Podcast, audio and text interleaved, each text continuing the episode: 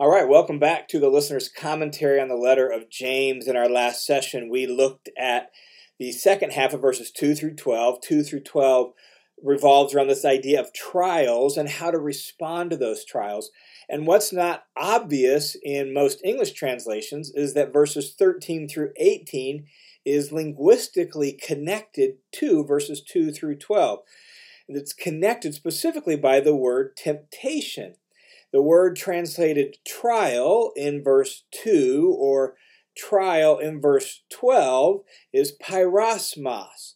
Well, the word translated temptation or related to tempt in verse 13 is the verb form of peirasmos. And so we are connected linguistically, verbally, by this common word. And that is very frequent in James. That's one of James's main ways of connecting thoughts together is through a key word, a common word. And so we're still dealing with trials and temptations.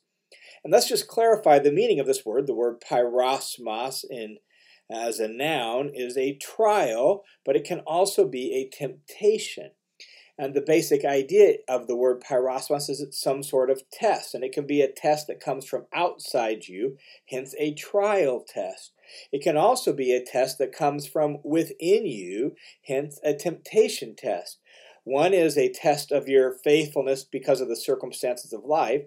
One is the a test of your uh, faithfulness because of a temptation to do wrong, to break God's laws. And so it can be a trial test or a temptation test. And so verses 13 through 18, what we'll look at in the session, is directly connected here um, to the previous by really raising the question of the way you respond to a test can make it a temptation. It, it can become a temptation to do what's wrong.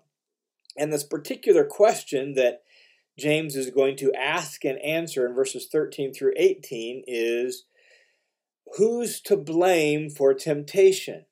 And the answer he wants to give is God's not to blame for temptation. We ourselves are. In fact, the way James essentially says it, if we boil it all down, is we can only blame ourselves for temptation, not God. And that's really the main point of verses 13 through 18.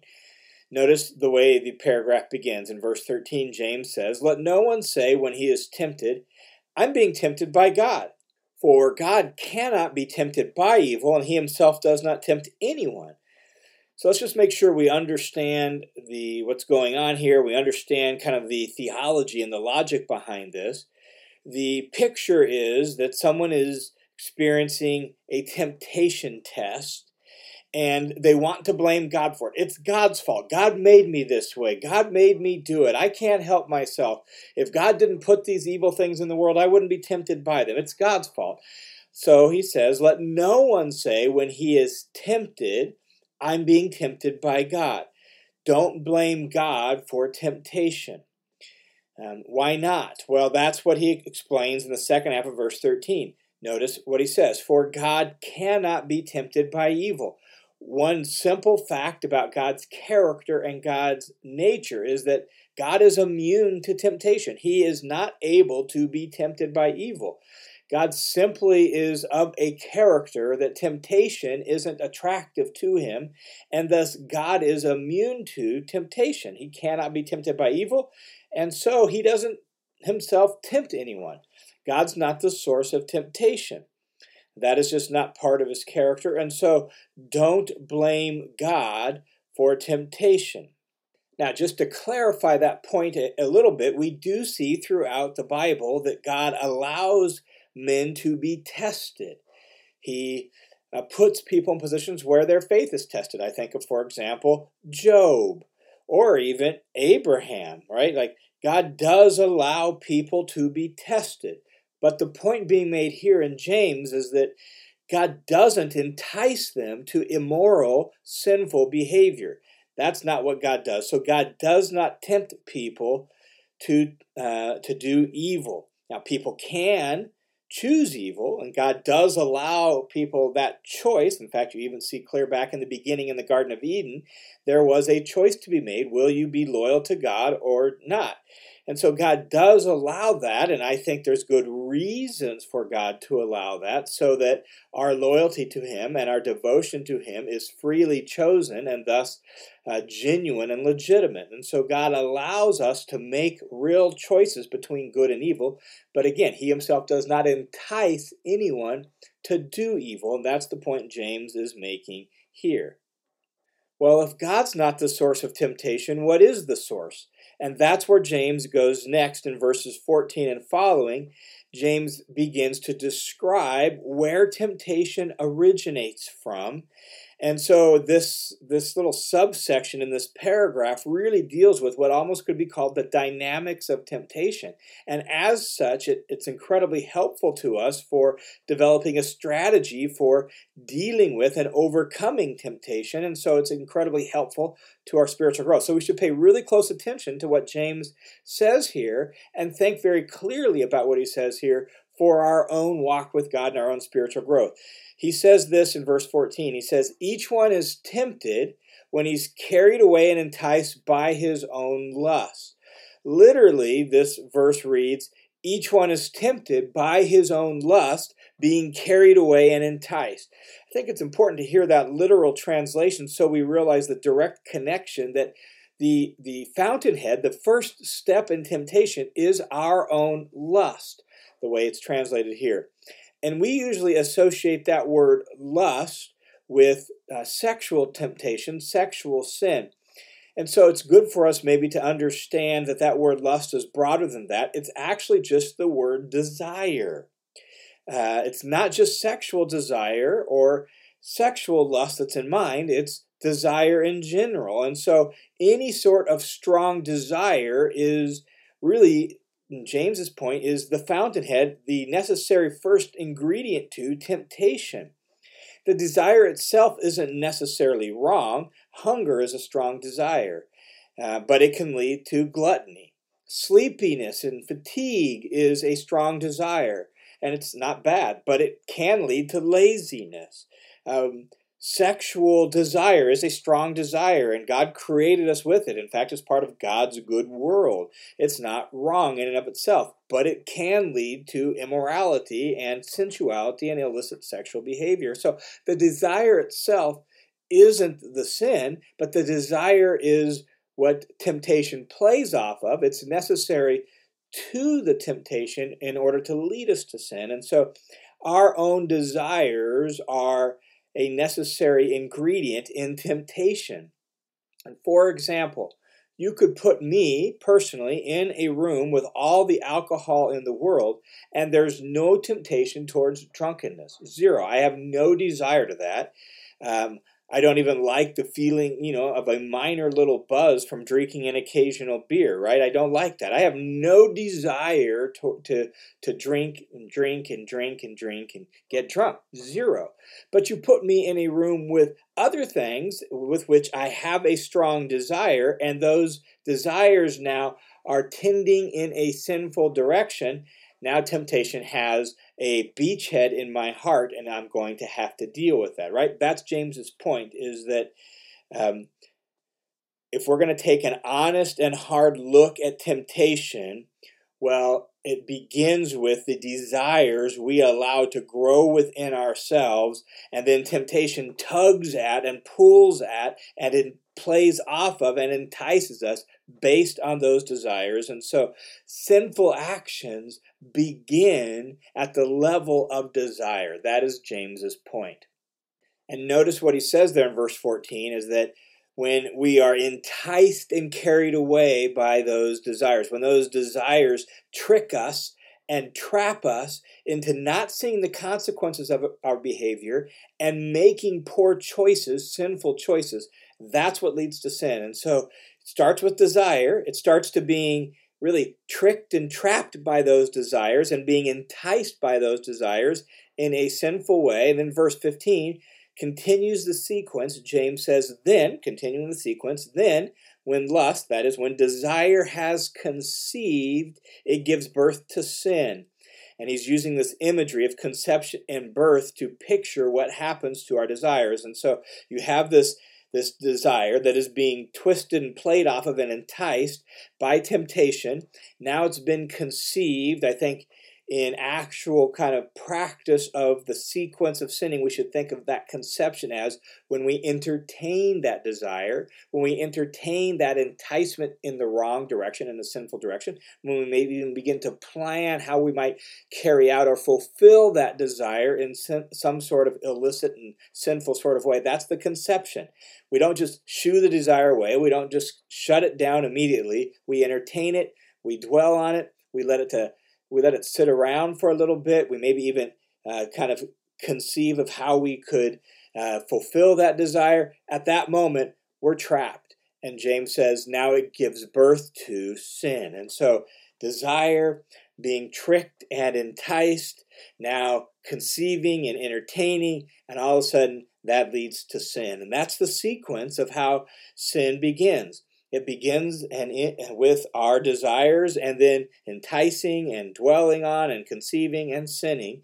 And then he goes on in verse 15 and says, When sin is accomplished, when, when it's carried out and conducted, it leads to death. It brings forth death. And so um, sin promises good, promises pleasure, promises all these things, but really it's a dead end street. It brings forth death. It gives birth to, it leads to condemnation and death, which is in sharp contrast to the pleasure and the life and the excitement that it promises and yet fails to deliver on. Now, before we look at the rest of this paragraph and see where James goes next, let's just pause right here and reflect briefly on this sequence that James has, has shared with us and let us learn some lessons for our own spiritual growth from it. First off, well, what about the devil? Isn't he involved in temptation? Yes, right? Scripture routinely tells us that. Your enemy, the devil, prowls about like a roaring lion, seeking someone to devour, but you should resist him. That's First Peter, right?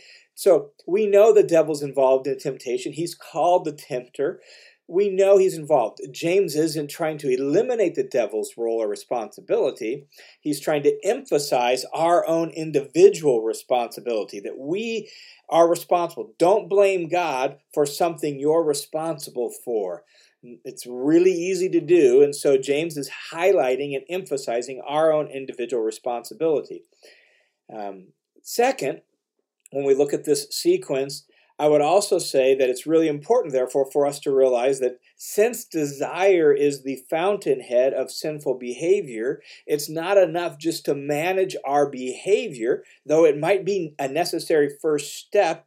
Uh, ultimately, we want to have our desires transformed so that temptation does not have really any material to play with in our life. It doesn't have any fuel to fire its passions and its desires, right? And so ultimately, the what needs to change is our desires so that we don't desire what's wrong, but instead we desire what's right. That's why Augustine famously said, "Love God and do what you want." Because as your love for God grows and increases, you'll begin to love what God wants, and your desires will be the things that please and uh, uh, God and the, the things that God desires. And since God Himself is so pure that He can't be tempted by wrongdoing, the more we love God, the more we'll be able to do whatever we want because what we want will be what God wants. And so we need our wants to change. And that's one of the major implications of this section for us with regard to our spiritual growth is that we should pray regularly for and put things in place in our life for our desires themselves to be sanctified and transformed by the Spirit of Christ within us. Okay? Now, continuing on in this paragraph, James in verse 16 then goes on and says, Don't be deceived, my beloved brethren. And you could almost put a colon after that. He wants, he's continuing this idea of don't blame God. It's not God's fault when we sin. God doesn't lead us into evil. So don't be deceived, my beloved brethren. Don't be tricked to think that God is the source of temptation and evil, of sin and death. Well, that's a deception. That's a lie. In fact, it's the very first. Um, it's the very first deception lie. Look back at where the very first sin occurred in the story of the Bible, Genesis chapter 3, and the devil deceives um, Adam and Eve into thinking that God's holding out on them, that God knows that they they really you know would be better off if they have this, and so to doubt God's character is at the heart of temptation. So don't be deceived, my, my brethren. And then James goes on.